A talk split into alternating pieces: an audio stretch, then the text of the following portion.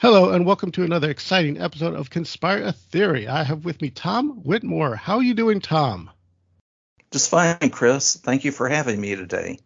Yeah, it's great that we finally get to cross paths and I finally get to, to tie you down and, and finally get to interview you because I've been meaning to reach out to you for quite some time. I'm glad you did, and here we are. I understand you've been with MUFON for quite a bit and have quite a bit of history. Could you touch into that for us, please? Chris, I, I, got interested in UFOs when I was only 12 years old, and I'm actually 69 now. Uh, but I didn't get active until the very late 80s, and I um, started reading up on UFO books. I did a lot of reading, and I found out about MUFON. And I, I found out that MUFON uh, was actually headquartered in Seguin, Texas, when Walt Andrus was uh, running the organization. So uh, they had their local meetings here in San Antonio, and I was able to attend. And I, uh, you know, got to got to know Walt Andrus. He got to know me, and uh, after a while, after several years, he actually invited me onto the board. That was around 1995. Um, when I got into MUFON, I I studied the field investigators manual and I took the field investigators exam and I went on several cases, uh, but after several years, like I said, Walt Andrus invited me on the board, and I've been on the board ever since, since about 1995.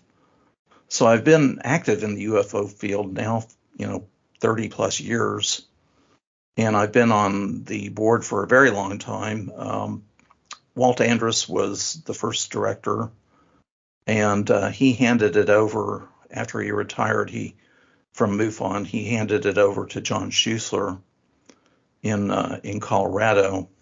After that, uh, we had James Carrion be the executive director for a couple of years, and then a person by the name of Clifford Clift took it over for a while. And Dave McDonald in Cincinnati was an executive director, and then Jan Harzan. Um, we had an incident with Jan Harzan; he had to resign and now Dave McDonald is back running the organization from Cincinnati. So I've been through the whole I've been through the whole since history since around 1995. Yeah, that's very humbling that it has to sort of Texas start as as you as you will. I find that very interesting, especially being a local Texan myself. Yeah, uh, Walt Andrus was an executive, I think, with Motorola or one some large corporation and they had a plant, uh, a manufacturing plant in Seguin, Texas. So that's how he ended up there. The original MUFON group started out in the Ohio, Illinois area. Uh, hmm. They they first called themselves the Midwestern UFO Network, and then they changed it to the Mutual UFO Network. And I don't, I don't know if they were thinking about becoming an insurance company or what, but uh, hmm. we've stuck with that name. It's it's well known now, and it's certainly yeah. our brand. It's our brand. Yeah, I mean, when as far as uh, the UFOlogy as a whole, um, MUFON does have sort of a bit of a name brand staying power. I know that there have been a few controversies that have come as of late. I don't want to get too into those, into the, into the weeds on that one. We could probably do that on another show if you wish, or or if not at all. But the thing is, is that as I've noticed, it's sort of been a sort of uh, go-to as far as reporting and recording your your accounts and sightings and stuff like that for UFOs specifically. As I've noticed, you know, even in in the past, I've noticed that like it does have this sort of checkered history, where some people go to it and they get disgruntled because they think that it's it's there specifically to serve their purpose you know like a lot of people i've noticed uh, they'll they'll like they'll have a program or something and i guess they expect well this is in the same venue as the mufon so they should support me. And then when they realize it doesn't quite work that way then they end up you know uh, having a lot of spite for the company which i i feel at times can be quite unfounded because there is although although it does have sort of history and and limited structure there's really not a lot that that you could expect it to do unless you're really bringing a lot to it from the inside. Well, MUFON is a it's a volunteer organization. We only have a couple of paid staff. The uh, we the executive director earns a salary. we have an office manager, and we have a lady that was the office manager that's now uh, organizing and running the symposiums, which is a huge job in and of itself. And then maybe another part time person that comes in to help in the office. But other than that, everything is volunteer. One of the misconceptions out there, like the other day, I heard somebody say that people pay to be on the board of directors. Well, I I have spent many thousands of dollars of my own money in travel expenses going to symposiums and going to board meetings. And I'm a volunteer. I don't get paid anything for that. And I think that people need to under one thing they need to understand about MUFON if they're getting into being a field investigator or getting involved in the organization is you you have to approach it from a volunteer perspective and you have to be doing it because you want to do it because you like doing it because you love investigating or researching or working with other people in the field because you're passionately interested about UFOs if you if you go into it with the attitude of what can MUFON do for me, what can MUFON give me, then you know I think you're going to get into that that syndrome that you just mentioned of people expecting a lot from MUFON and then being dis- disappointed or disgruntled. Yeah, I find that quite un- unfortunate because there are a lot of helpful programs out there for you know experiencers and as well as researchers and stuff like that. And you know there is a lot of cross pollination but that doesn't mean that there needs to be strife between the organizations. Well, the the UFO public now is is really wide open with social media, and it used to be when I got into uh, the UFO field actively, it was the internet was just beginning to take off, you know, beginning to get started. But before that, every everything was typed out on typewriters or word processing machines, and uh, it was a different world back then. And now, uh, with with social media, um, anyone can enter the conversation. You can you have people that really know very little about the subject, and they can go out and express their opinions. I mean, it's a free country, okay? But you also have serious people, serious researchers that have been in the field for many years and know how to investigate and know how to research. So you know those are two opposite extremes. But it is a, it is supposed to be a free country and we have freedom of speech. Uh, we should have freedom of well, thought. for now. have, for, for yeah. now I, I yeah well that's that's another yeah that's, that's another that's issue. Another debate yeah. but uh, you know we should have a free flow of ideas an exchange of ideas. And one of the reasons why I do these podcasts and these these shows, uh, Chris, is I'd like to be part of the conversation, and and that's what I see this hmm. as being is is it's all one big conversation.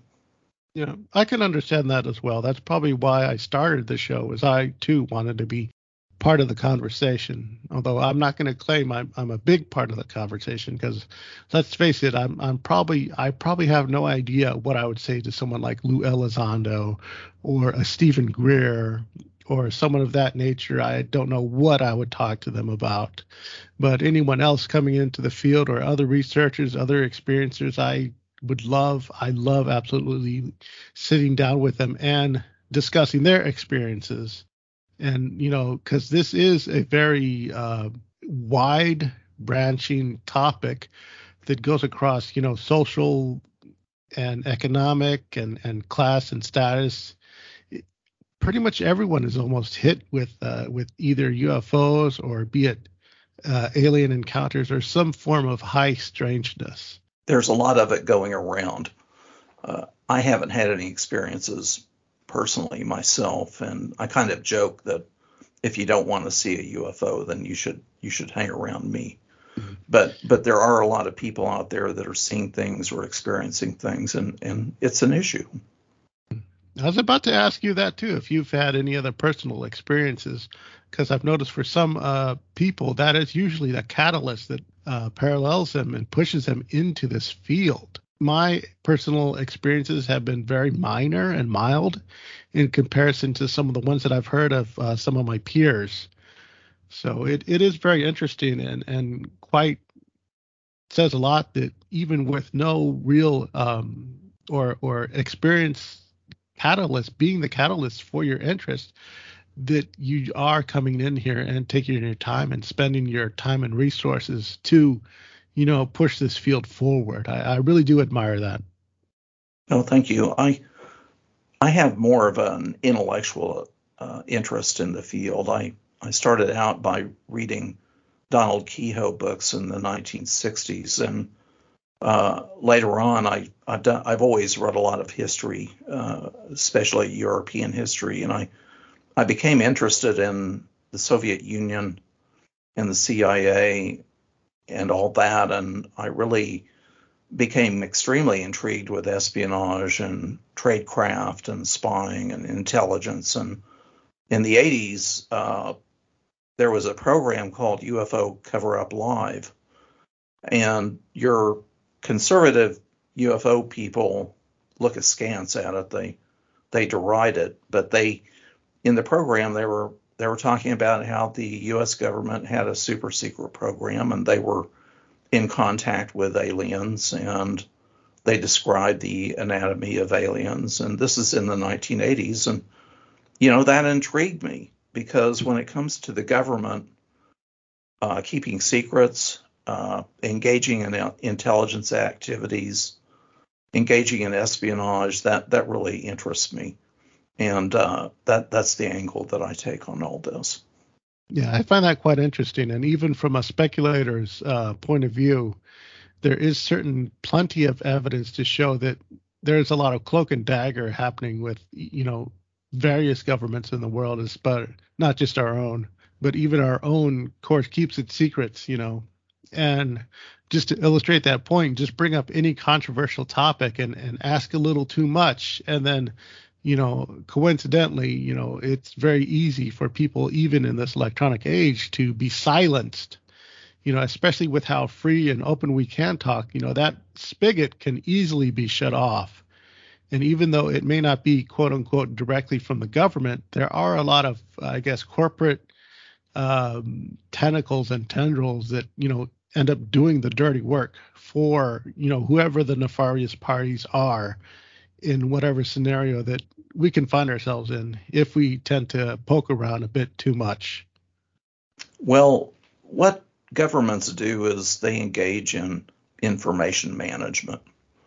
They have to manage uh, the percep- public perception of what the government is doing or not doing. And that can range from just outright propaganda and lies, like in Nazi Germany, to a more sophisticated level of, of information management and perception management and what Susan Gough and the Pentagon refers to as strategic influence. And the name of the game is to have the public perceiving what the government needs it to perceive, perceive so that the government can conduct its business and its programs in the way that it wants, at, wants to without too much outside interference. And that's what we've seen in the UFO field. Mm-hmm. Since the 1950s, the Air Force has engaged in an information management program. And during the years of Blue Book, uh, the Air Force act- actually got to the point where their explanations for many good UFO sightings were, were really quite absurd, that didn't match the, the case at all. And uh, somehow the government or the Air Force or the Pentagon managed to get the mainstream media to poo poo the UFO subject. And so for many, many years, we had a situation where the press either wouldn't cover the UFO subject, or if they did, uh, they would be derisive uh, and make fun of it. And then on the government side, on the Air Force side, they explain it away or play play it down. And this is the kind of situation that we've had basically for 70 years. Yeah, something that I've noticed as well is the, of course, the hush hush in the early. Um, I remember in the early 90s there was still a bit of ridicule factor, although when it was played out, it was done so sensationally from cable news programs. Um, and then today, they'll say that it's almost like a 180 but I can understand, you know, from a, I suppose I'm just speculating strategically. in the early days of, of you know from the 50s on to I would say about the 90s and stuff like that, I can understand the government not wanting people to talk about lights in the sky, especially if there's um, experimental aircraft going on, be it ours or whoever's, you know, because that could like give away strategic uh, strategic uh, locations and, and stuff like that. Now, in today, they sort of have a sort of if you're going to talk about it, talk about it from the from this branch or go here if you want to discuss it. You know, it seems to be a bit complete like 180 from what we've seen before. Now, some people would say that that applies only to UFO sightings and not experiencer accounts and such like that. But I can understand, you know, we'll probably get to that bridge when we cross it. But I find it interesting now that that they seem to be a bit more, or the, I, I don't know if the word is lax when it comes to um, the ridicule factor. Although I feel today's news media, mainstream news media, out of habit does have a bit of uh, tongue in cheek when it comes to reporting this stuff because that's the way it's been for so long. And I feel that, they simply are um, out of practice when it comes to like taking it seriously. But when it comes to like anything like now, I can understand from a strategic point, like, yeah, they probably want to keep eyes on everything in the sky, especially with so much cross drone traffic now, which is commercially available. So that way, you know, if there is someone out there keeping an eye, a big eye on everything to eliminate, you know, what's commercial stuff like that, what is someone messing around, what is ours, and then what could be a third party actor. Uh huh. Yeah, there has been some project uh, pro- progress uh, in in the press, in the media, in terms of uh, taking UFOs a little bit more seriously. But you'll notice that uh, the terms that are being used are threat, or are they Russian or Chinese, or are they drones? Uh, they're nowhere near to the point of using the word extraterrestrial or complete unknown or alien or any of that. But I think we have made we have made some progress in that area. It's not that I have anything to do with it, but I think through the efforts of Louis Elizondo and Christopher Mellon and others, perhaps in the Pentagon, um, you know, some progress is being made. Yeah, there is still a bit of a conversation and, and a debate there whether or not opening some doors has closed some windows and whether or not some people, you know, uh, sidelining and opening new projects has led to other people you know, either getting, you know, front row seats to or having been the first in line to get their projects, you know, funded or or when when the trough comes around that, that they're set up first to feed of something of that nature. And I guess that's sort of just a general back and forth, you know, because we're going to see that in pretty much every aspect of, of government. Yes, and I think that's absolutely true. And where the rubber meets the road is is in the budgets you know, in the allocations, uh, the allocation of resources in government programs. And uh, for for us little old UFO people out here in the hinterlands, we it doesn't seem to bother us that you know government money is going to be spent one way or another. We don't even think about that for the most part. But for the people in the Pentagon, for the people in uh, for the military industrial complex, you know, that receive the money for these programs, that subject is dead serious. In fact, I can uh, I, I hearken back to um, something I noticed in a wonderful book called UFOs in Government by uh, some some top UFO researchers. But the remark was that uh, the head of SAC, uh, General Curtis LeMay, told his people don't don't even think about UFOs. Don't bring it up because we don't want any resources being taken from our very serious programs of protecting the United States, you know, of developing the Strategic Air Command. And I, I think it's it's possible that uh, LeMay's attitude was based more on allocation of resources rather than protecting a core secret. But of course, you know, he may have known about a core secret if there was one. Yeah, I can understand that where if someone's not coming forward with, with something, then they're probably on the take or they know.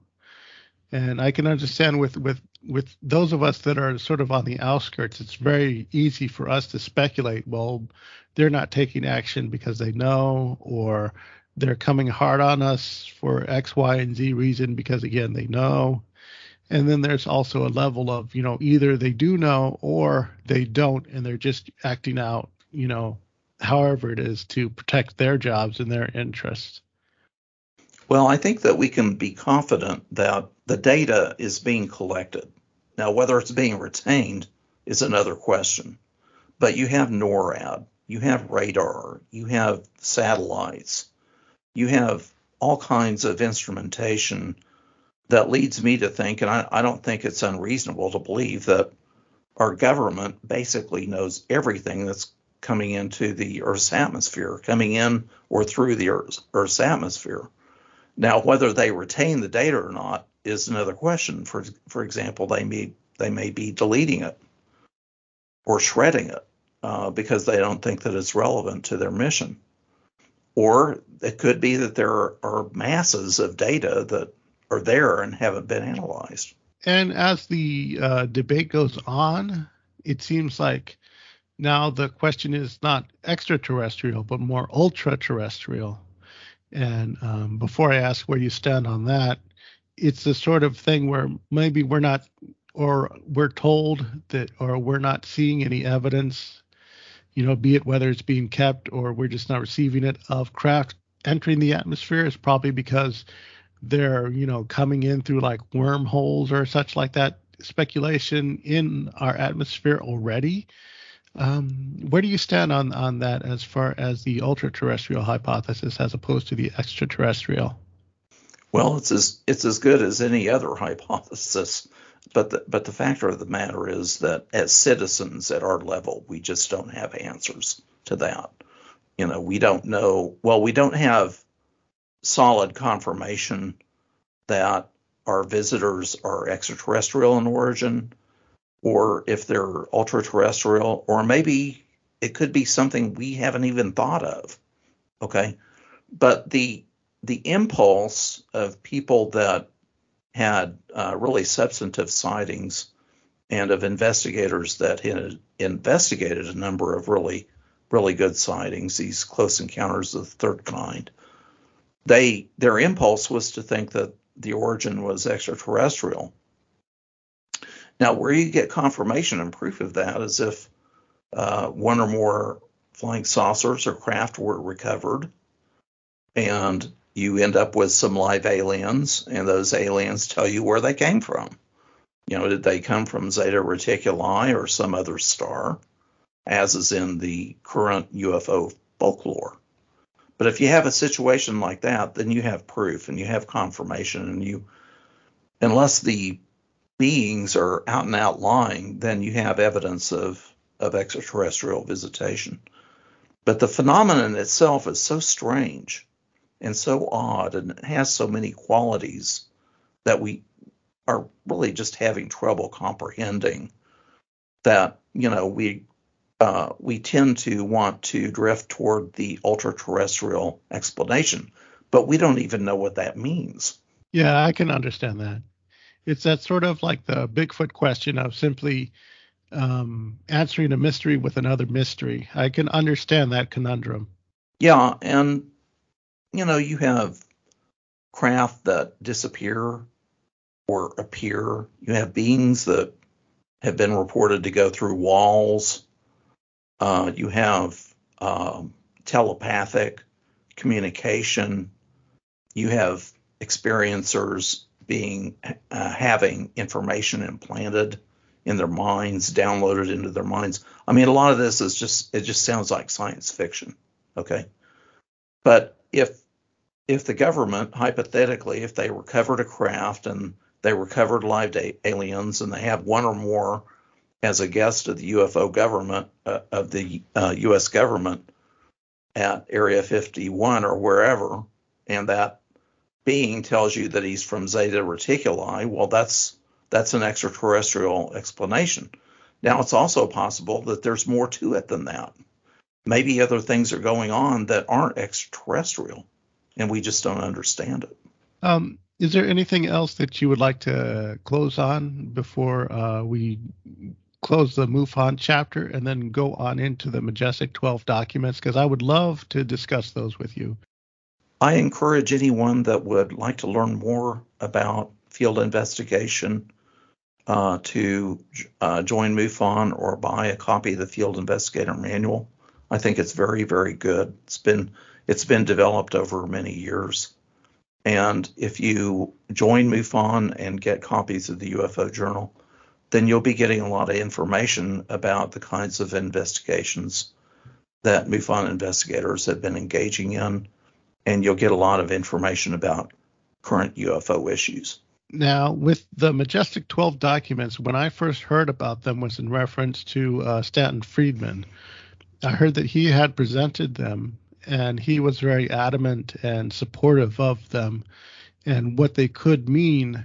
Later uh, criticism and scrutiny came under the filing format of the documents that they did not line up with, I believe, how the military uh, formatted and, and documented their files.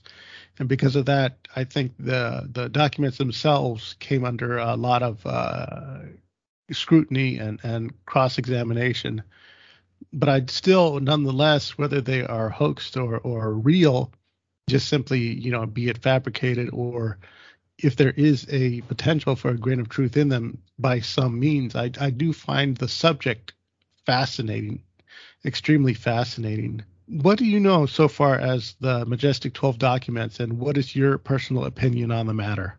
Well, the MJ12 affair, as I understand it, began in in the early 1980s, and uh, it began with a document that Linda Howe was shown by Richard Doty on on uh, uh, Kirtland Air Force Base, and that's that's what's been known as the Carter briefing document. And that in that document, MJ12 or Majestic 12 was mentioned, and uh, I I discuss this in my in my paper, uh, my research paper on my blog. Uh, also, Richard Doty passed a an amended or a, a, a, version of a telex that was meant to be passed on to to uh, Paul Bennewitz, and in that telex, which has become known as the Aquarius telex, uh, it does mention MJ12. So those were the first two mentions of MJ12 before the actual Eisenhower briefing document and the Truman Forrestal menu, uh, me- memo surfaced in later in the 80s. There, there two people that are that are key to this: uh, Bill Moore and Richard Doty. Now, Bill Moore was a former school teacher and he became a UFO investigator. He was a co author with Charles Berlitz of a book called The Philadelphia Experiment and this little book called The Roswell Incident. And Moore and Stanton Friedman did a lot of investigating and interviewing of witnesses, you know, in, in the Roswell incident, and they became convinced that the government had recovered an extraterrestrial craft. Well, in the early 1980s, Moore was recruited by AFOSI to inform on other UFO researchers and UFO groups. He was probably recruited by Richard Doty. Now, it's my belief, now I don't have proof of this, but I, I think that Richard Doty probably told Bill Moore that this MJ12 group existed. And so uh, Moore uh, was doing a lot of an, uh, he was building up clients, he was building up contacts in the government and in the military. And most of his contacts became what today is known as the aviary. And Moore believed that he was really burrowing into possibly some really deep secrets that the government has been keeping at, at the very highest levels, at the level of the National Security Council. You know, Stanton Friedman and Bill Moore and Jamie Shandera they it's believed that they came up with a list of most of the people on the MJ12 list in the Eisenhower briefing document, and that's why that's one of the reasons why they've been suspected, and Bill Moore particularly has been suspected of of uh, hoaxing the you know the MJ12 documents. Well, uh, I believe it was 1984, 1985 when Jamie Shandera received uh, a roll of film uh, on his front doorstep, and he and Bill Moore they developed the film, and and lo and behold, we had what's become known as the Eisenhower briefing document and the Truman Forrestal memo. And on the face of it, for people that are not experienced in, in reading government documents, on the face of them, they look absolutely explosive, stating that the government had recovered a flying saucer in Roswell, that it had more than one UFO recovery. Uh, it talked about alien bodies and a list of scientists and government and military people that had been assembled uh, to to study uh, the issue and to manage the UFO issue, and this became known as Majestic 12. So this is where the MJ12 legend began. And in 1988, uh, Bill Moore released the MJ12 documents that were extant at that time, along with along with Timothy Good, because Timothy Good was a well-known UFO author, and he he had received a copy of them. I don't know from the same source or a different source, but he had received a copy of them and he was getting ready to release them. So these documents came out in, in the late 80s, around 1988, and they created quite a stir. I mean, it was like a hydrogen bomb, in my humble opinion. It was like a hydrogen bomb being dropped on the UFO community and some investigations were conducted. Actually, uh, the FBI and security people in the government weren't sure if if uh, classified information had had been leaked, and uh, a uh, an investigation was undertaken, and the FBI uh, went around uh, looking for for evidence that you know these the documents were either real or fake or looking for evidence of MJ12. Well, they they didn't find any, or if they did, they haven't disclosed that. And Richard Doty himself has has said that he actually underwent two uh, lie detector tests, and he was cleared uh, because he he claims that he had nothing to do with the creation of the documents. So the origin of the MJ12 documents themselves is a mystery, and that's one of the things that really intrigues me is even though the Eisenhower briefing document and the Truman Forrestal memo and possibly the Cutler Twining memo, even though they may be fabrications, they may be forgeries. What I want to know is who created them and why. And then we, you know, you get into the theory and the speculation about that. That's a subject in and of itself. Now, I contend that the MJ12 affair basically is occurring almost to this day still. Because when we look at history, we had the original set of the MJ12 documents come out in the late 80s. Then we had Bob Lazar come out making similar allegations and claiming that he saw similar type documents on Area 51.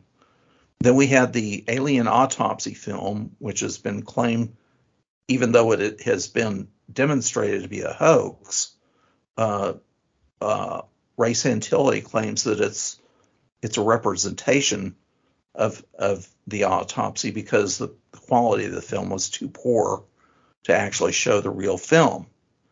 And then we also had the SOM 1-01 manual come out, which described how personnel were to recover UFO material and, and bodies. And then we had, uh, in addition to that, we had a whole large set of documents come to, to a person by the name of Timothy Cooper. And many of these documents today uh, can be found on the majestic.com website which was, has been created by Ryan Wood and his father, uh, uh, Bob Wood. So he had that in, in the 90s, and then in the 2000s we had we had Serpo, this description of this, you know, close encounters, the third kind kind of scenario where American military people traveled to this distant planet uh, in an exchange program. We had that, and then we've we've we've even as late as 2017 we've had what I call the ultra top secret document, which is not really very impressive on the face of it, but I mention it because there has been this pattern of quote unquote leaked documents over a very long period of time. In fact, upwards of 40 years, 35, 40 years. So the question in my mind is what the heck is going on here? Yeah, I've heard of Project Serpo, and that is an interesting uh, rabbit hole in itself. Um, just for the listeners' benefit, can you give us a brief refresher on who uh, Richard Doty is for a moment, if you don't mind? Richard Doty is known because he was he was employed on Kirtland Air Force Base from around 1979, 1980 until 1984, and he was, uh, I believe, an enlisted person uh, working. He was either a certified AFOSI agent or he was working with AFOSI. I say that because I I haven't seen actual documentation, but he was with a AFOSI, and he claims that he was briefed uh, along with some other people about the UFO about the government's secret UFO program and he's described in another uh, in a number of interviews on the internet uh, how he had been involved in various UFO investigations. Now, Doty is well known, and he's even notorious because of the so-called Paul Bennewitz affair. And Paul Bennewitz was a person that lived uh, directly next to Kirtland Air Force Base. And Mr. Bennewitz was a businessman. He was trained in physics and science, and he ran a company called Thunder Scientific, uh, which produced they produced equipment for U.S. government uses, like on submarines. But uh, Paul Bennewitz was on his back porch at night, looking at Kirtland Air Force Base, looking at the Kirtland Air Force Base area, and he saw things flying around, and he believed that they were UFOs. So he approached Kirtland Air Force Base personnel and said, Hey, you've got UFOs uh, flying over your Air Force Base. Well, this kicked in an investigation, namely by AFOSI, but other government agencies got involved as well. I believe that the National Security Agency became involved and perhaps even the FBI. And the reason for that is because Mr. Bennewitz was he was uh, viewing activities on the base, some of which were highly classified to begin with and may have been conventional. He was viewing things, he was recording, he was electronically recording things uh, that he was viewing on the base. And this became a concern for the security people on, on Kirtland. So Doty became involved in getting to know Mr. Bennewitz, and Paul Bennewitz had been involved in UFO investigations from from the 70s on, and he would he took a great interest in the cattle mutilation issue in the late 70s and early 80s, and he became convinced that there were these UFOs uh, visiting Kirtland Air Force Base, that uh, the Archuleta Mesa area had a secret UFO U.S. government base there inside the mountain. And he became convinced that aliens were, you know, they were messing with us, and he developed these theories and ideas of how it could be counteracted. So Richard Doty uh, became infamous because uh, a lot of people want to think that Doty was, was responsible for Paul Bennewitz basically having a nervous breakdown and having to be hospitalized and institutionalized. Now, I, I wasn't there. I don't know, but I I've studied this very very closely. In fact, I have an extremely detailed timeline of this whole affair, and it's my contention that Paul Bennewitz was well on his way to going over going off the deep end by the time that Richard Doty ever became involved. And Richard Doty is uh, he's no longer with the government. He said that his security agreement lapsed uh, after 20 years, and uh, he he lives in New Mexico and he gives interviews on on internet programs. In fact, he gave one just a few nights ago.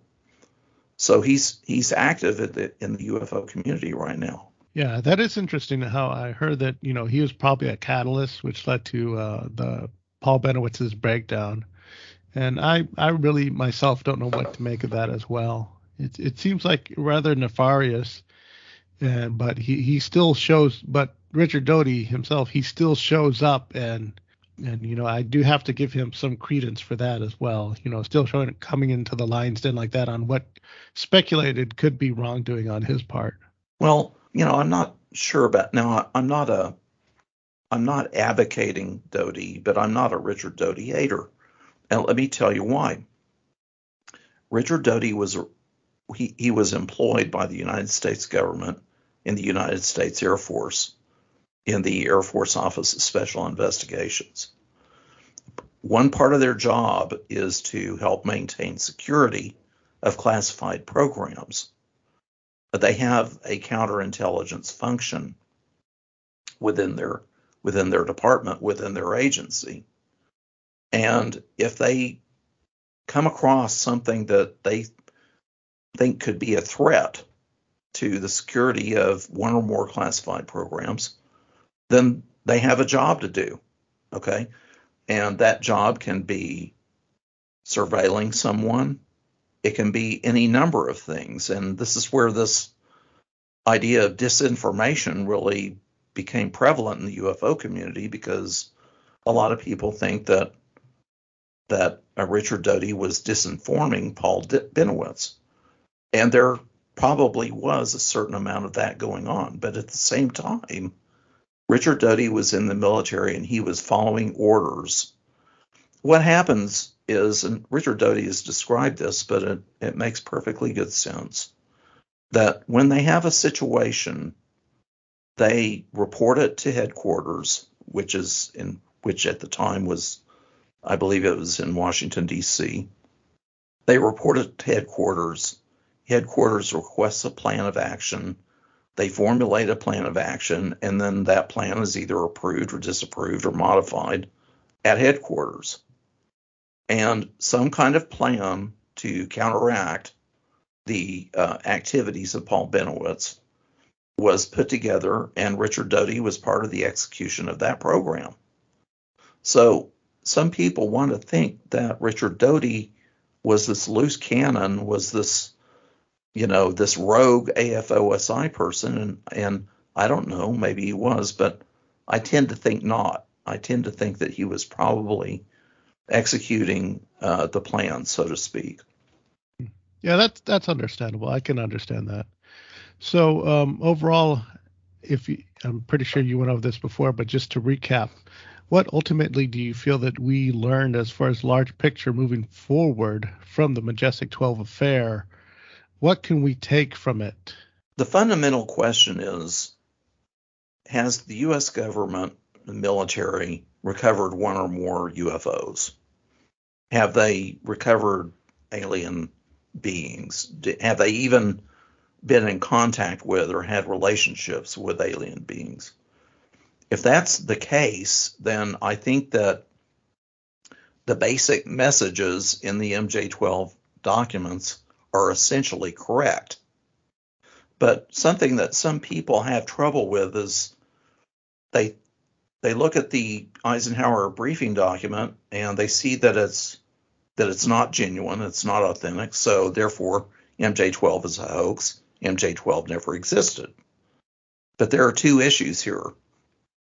The document itself can be a fabrication, and yet it may contain essentially correct information in it. Are you following me?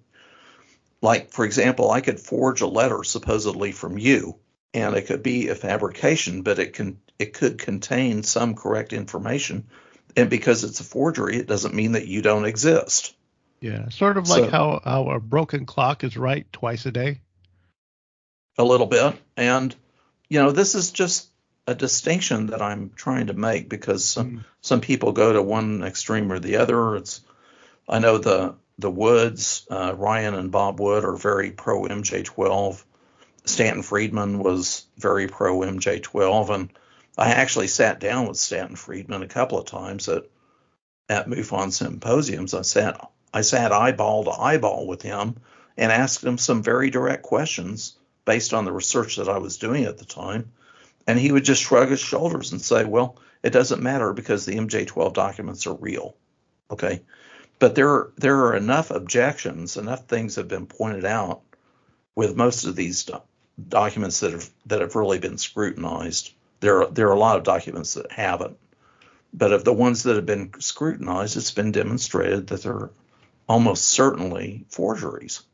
Now, the question is why or how did that come about? I mean, there are any number of possible explanations, which I'm eventually going to explain on my blog and what will eventually become my book.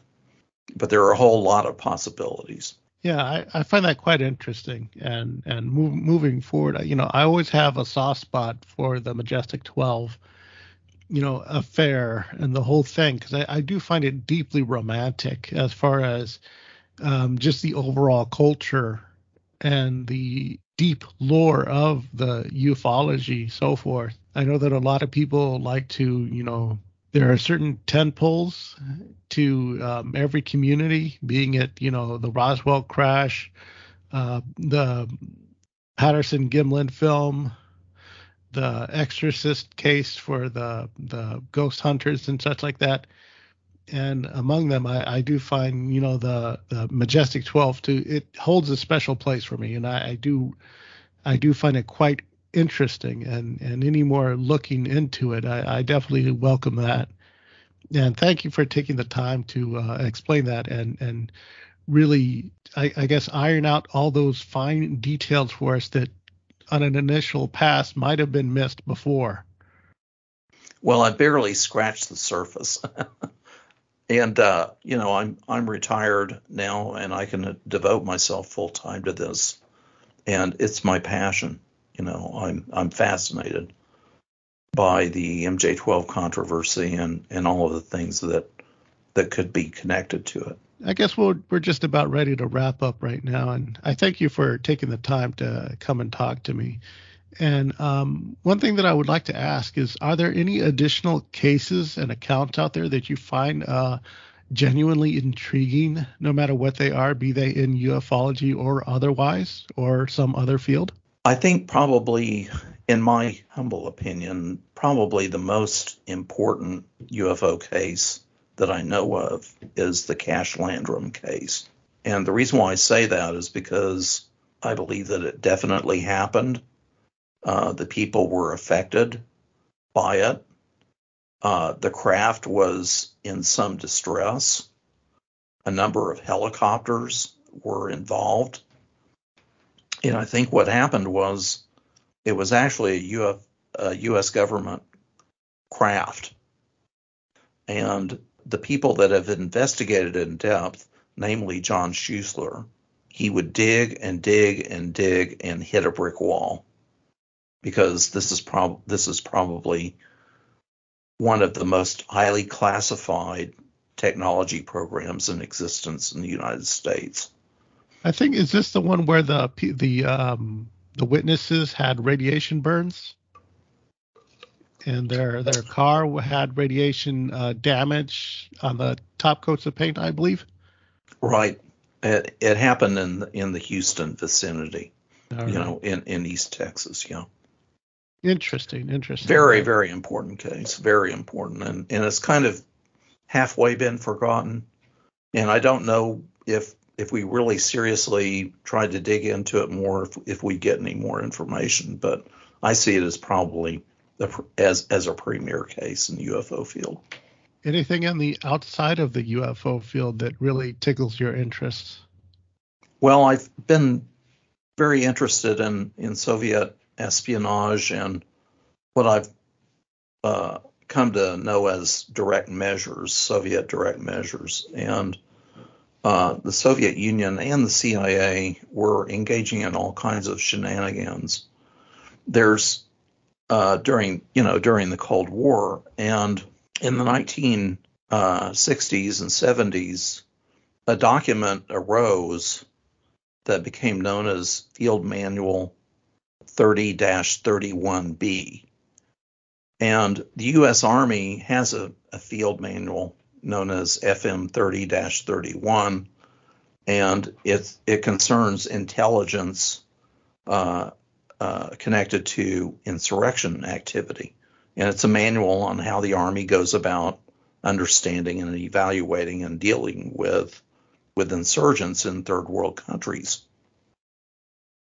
Well, a document arose, uh, showed up at the at the uh, uh, in, in, Thailand, and it purported to be a, an, an, appendix to this field manual 30-31. It, it caused a little bit. Of, it caused a little bit of a problem because it started being spread around in different countries when people started looking at it. And there's a very important line in one of the paragraphs where it says, look, you know, at some point you may have to uh, cause, uh, you may have to engage in, in violent activities. In other words, engage in false flag activities uh, that that aren't really created by the insurgents. You know, you create violent activities that can be blamed on the insurgents. So this this document had to be well, it was examined within the CIA, and the CIA people, namely Richard Helms, had to go to Congress and explain that the thing was a hoax. It was it was a, a fraudulent document. It was it was fabrication, a forgery created uh, presumably by the Soviet KGB, and that's one of the that's one of the more prominent examples in the Cold War. And I, I thought that was really interesting.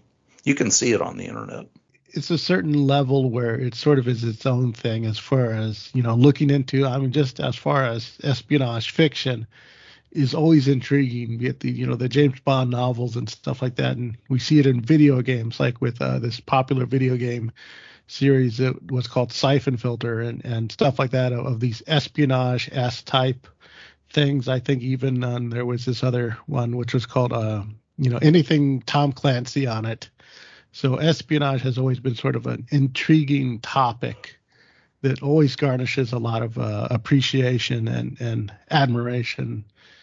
And you know, I I do love a good espionage tale. Well, it's it's great fun if you're reading about it or, hmm. or watching a movie about it. It's it's dead serious if you're engaging in it. Oh yeah, definitely.